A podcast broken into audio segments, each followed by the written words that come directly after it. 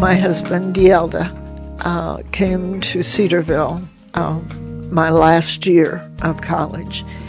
And um, he asked me out on a Coke date just about a month before I was going to graduate. And it almost made me mad. I thought, well, why did he wait so long? if here, here, I'm going to go back to Cleveland, and uh, there we go. Uh, but uh, that was the beginning.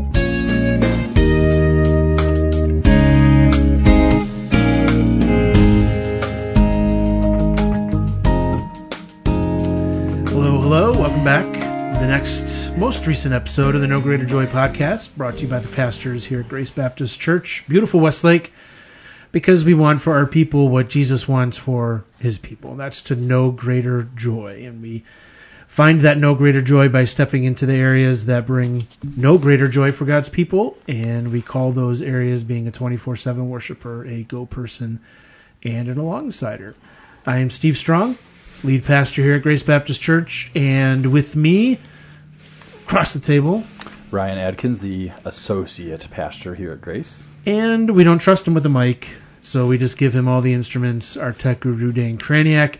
Appreciate all of his good work. He's a member here at Grace, produces this, makes us sound wonderful. And so, Dan, thank you. Appreciate your time and efforts. And some of these episodes we've been taking to give our people an opportunity just to share their testimony of salvation and what we've called a, a gospel collision story.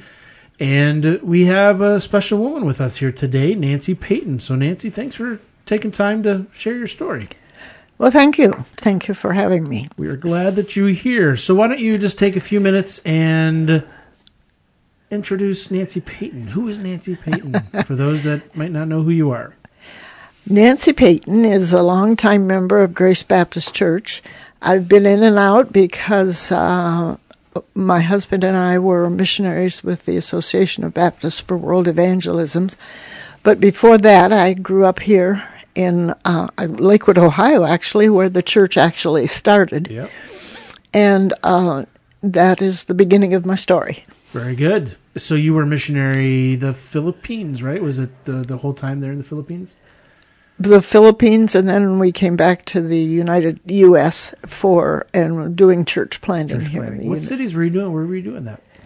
in Shelbyville, Indiana, All right. and then we were in Twinsburg, Ohio, which is where my father, my father, my husband died. Okay. what church in Twinsburg? It was First Baptist Church. It is no longer. No longer. All right. Very good. So, Nancy, um, tell us a little bit of when when you came to know Christ.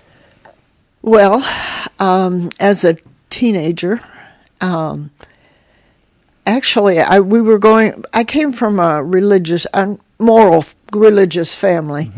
Uh, my mother was a born again believer, and um, grew up in Lakewood. We. Um,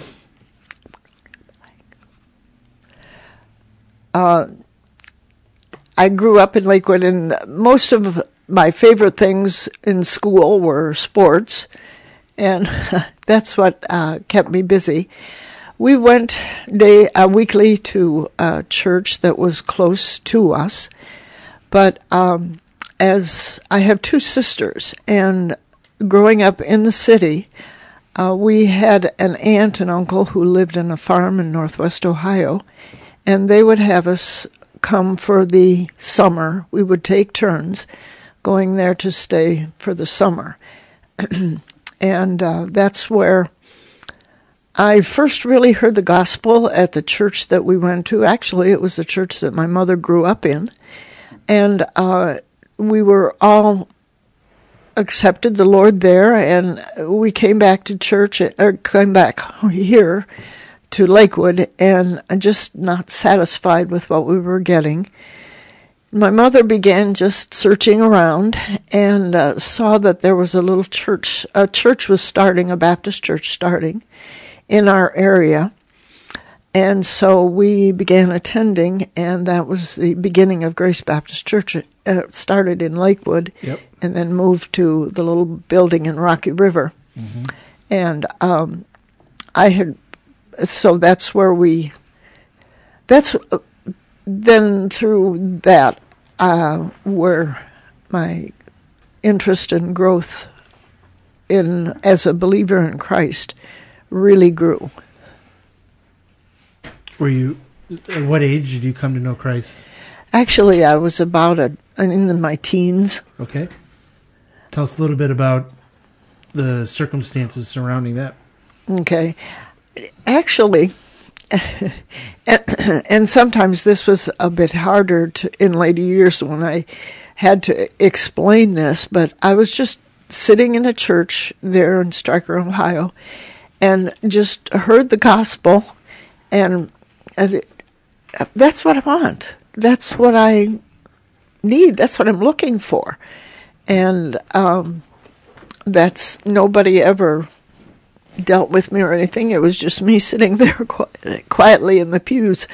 And, um, but as a later in life, I began to question that. And when I went to college, my first year of college, we had a, a class that they were the teacher was talking about the importance of knowing when you are born again and so on and so forth and um, I I just raised my hand and um, just couldn't agree with that. I mean, that wasn't my story. But, and he said, uh, I remember him saying, well, if you have any questions, you can just go and just, you know, get it straightened out with the Lord by yourself there. And if you have any questions, whatever.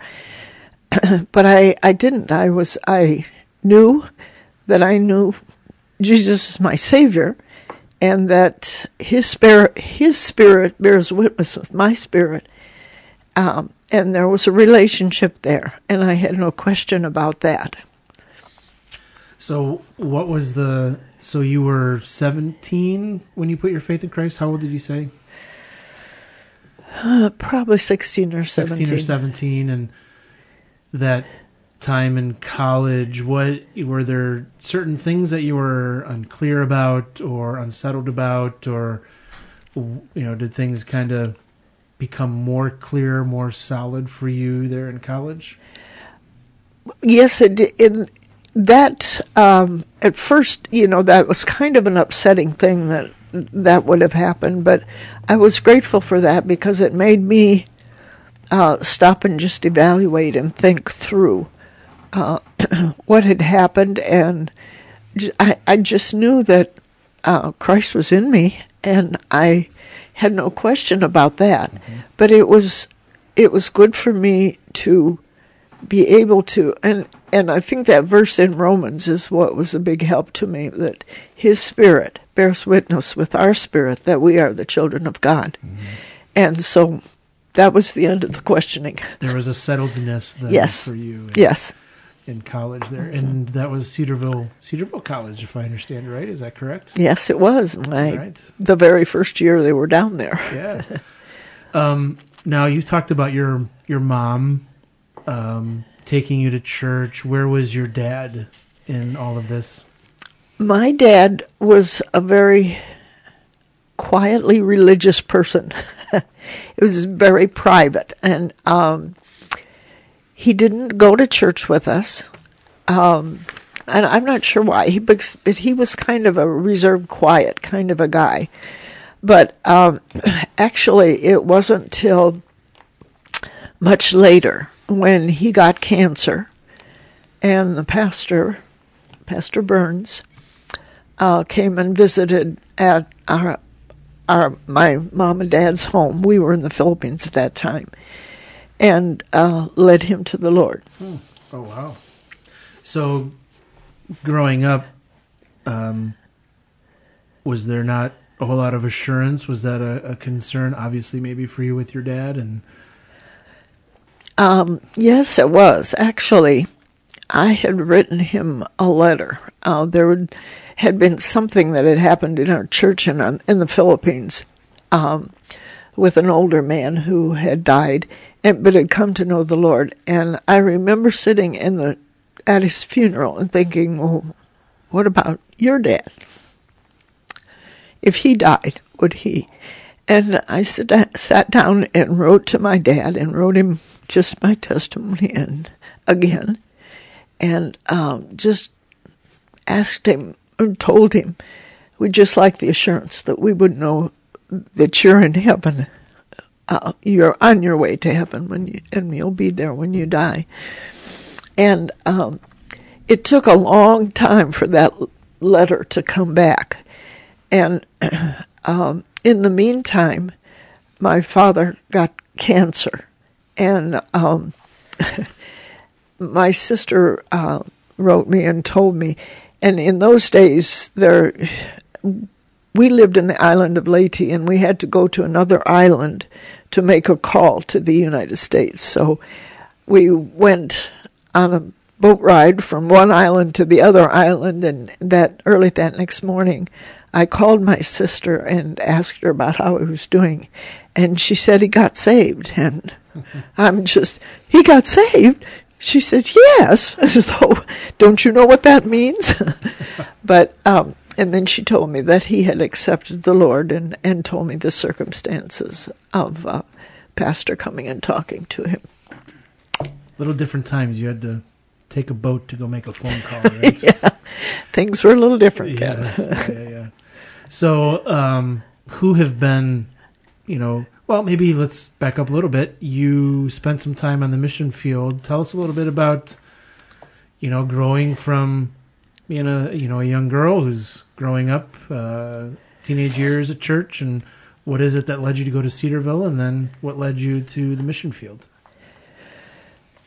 Well, okay, from the beginning. um, again, um, attending Grace Baptist Church, one of the first missionaries that we served was Carson Fremont, who was a missionary to the Philippines.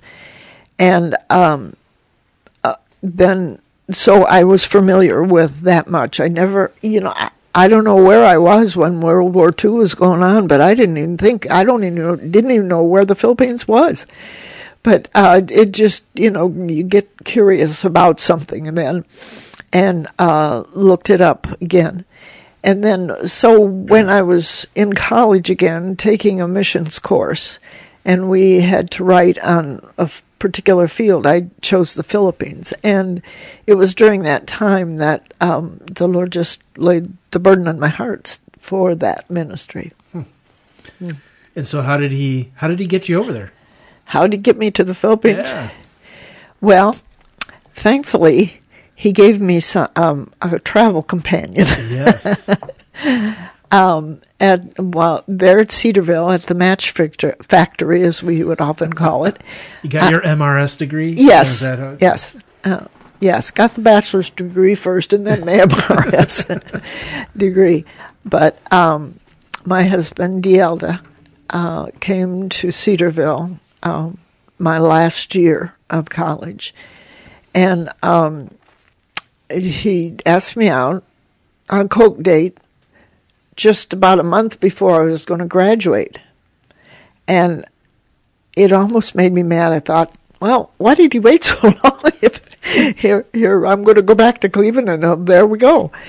Uh, but uh, that was the beginning, and um, he had transferred. He had just recently been saved, and had uh, gone to Indiana University and had no purpose, so he had dropped out. And during that time, he was saved came to know the Lord as his Savior, and then came to Cedarville uh, for ministry.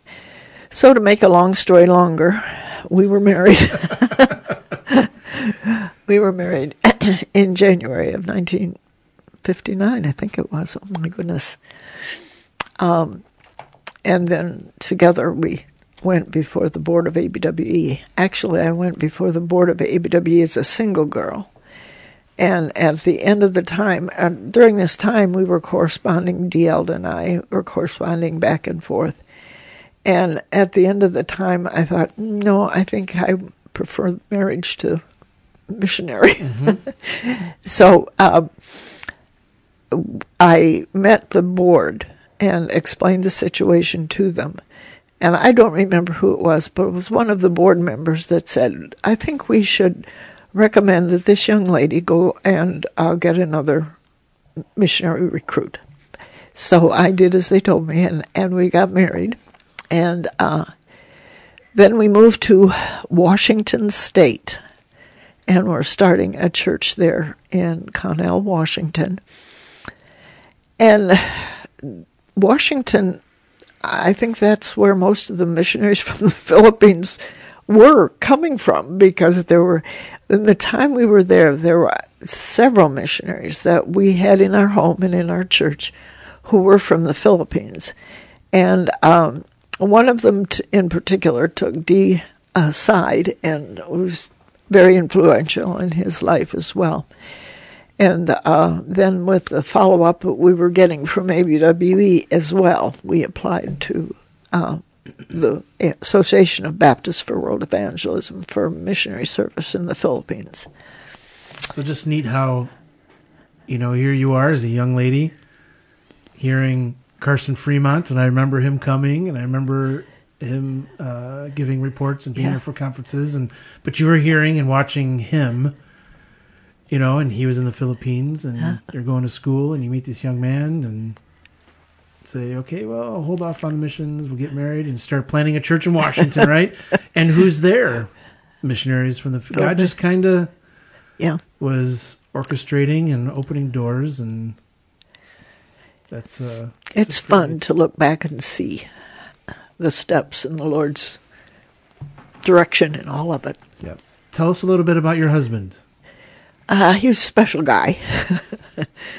um, he he was evangelist at heart, uh, and he he loved the Lord. He was a church planter in the Philippines. He had a gr- grasp of the Cebuano lang- cult dialect, is what it is, and um, did quite a bit of um, literature, writing literature. Had a radio broadcast. Um, and then we started a church in Leyte, and uh, then from there we were we were in a we moved to a church in Manila, and uh, they were calling us to turn the church over to a Filipino pastor. So that's what we did, and then after that we came back to the states and ministered here. So, Nancy, who have been some of the key people that God has brought into your life um, for your salvation and for your growth that you'd like to you just you recognize and you thank the Lord for? I think probably um, two people in my from Grace in the early days, especially. Um, one was Fern Buncher, who was the Grace Baptist Church was started in their home, Yep. and she was very uh, influential and worked with young people in our church, and then also in our church, um, uh, Dr. Bruce Turnbull uh, was at that time in our church as well, who became a teacher, uh, professor, I should say, at Cedarville.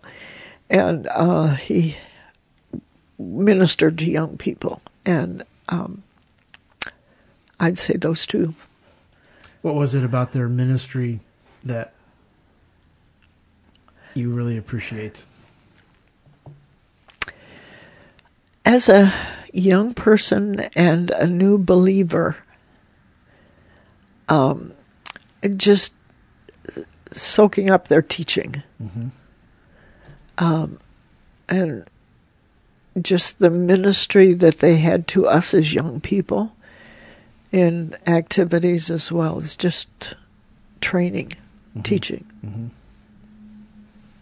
What have been what what would you say has been just the biggest difference knowing Jesus has made for you over the course of your cycles around the sun? many, many of them. uh, I think I'd have to use the word purpose. Um, it gave a purpose for life. Uh, when you think of just day after day after day, same old thing was the same old thing. But when you know Jesus is your Savior, it's an adventure. It's not just a ho hum day to day. And I think that is the the difference I like that little chorus we used to sing with eternity's values in view, Lord, with eternity's values in view. May I do each day's work for Jesus with eternity's values in view. And I think that pretty much sums it up. Now, this is, you're talking, this isn't a question that I gave you, so little, we'll see where, what happens. You have, you've walked with Jesus in a lot of stages of life a young adult, a teenager, a young adult, a mom, grandmother, now a widow, and um, maybe just talk about your walk with the Lord through those stages. You know, how is it the uniquenesses in each of those different times of life and where you are now? How is it still special? Jesus still a treasure to you in all of those, but there's uniquenesses in each of those stages. Um, and I, I don't know, maybe how have you seen those uniquenesses? And... I I would have to say, um, the Lord's faithfulness. Mm-hmm. Uh, you, you go from one stage to another, and um, none of them are perfect. You're learning their steps, their stages, but uh, to see God's faithfulness, He's always been there. He's always made a way. So many times I thought I knew the way, but he had a better way. Mm-hmm. And it's just, it is glory just to walk with him and see how he takes you through those steps. And so it's a, it's a relaxing, comforting thing, if I can call it that, to know that it's okay. Life is okay things that happen, they're okay because the Lord is faithful to accomplish his purpose through those things. And again, go back to purpose. He has a plan and a purpose for each day. No matter how heavy, each stage kind of has its heavy burdens that oftentimes seem uh, completely overwhelming and there's no way out of it, or it'll never end, or I don't know how else to describe it, but yet his faithfulness continues and his purpose never ends, and mm-hmm. my life will continue on. Right. Right. Yep. Uh, why don't we kind of wrap it up with this question? Just what have been the scriptures that are dear to you? Don't say the whole Bible. Yes, the Bible. the whole Bible. The, the whole kids, thing. The Bible. or the little kids answering Jesus. Right. um, I, boy, it's that's hard to mm-hmm. nail down. Um, Is there one specifically maybe meaningful to you right now? I, I, yeah, Isaiah Psalm, Isaiah Psalm. Isaiah Psalm. Uh, Isaiah 46 4 is one that I like especially. Even to your old age I am he, and even to gray hairs I will carry you. I have made you, and I will bear. Even I will carry and will deliver you. That's from the New King James. Yeah. Amen. Amen. Well, Nancy, I appreciate you taking a few minutes sharing about God's glory and His salvation in your life and where He's taken you. And we could probably have more episodes exploring different different things. But I tell you what, I do appreciate you uh, taking a few t- few minutes and sharing and and uh, just praise God for how He's used you at Grace and lives. And I know that uh, He's not done using you. So thank you for thank you for sharing. Well, thank you for allowing me to. Well, till the next episode. God bless.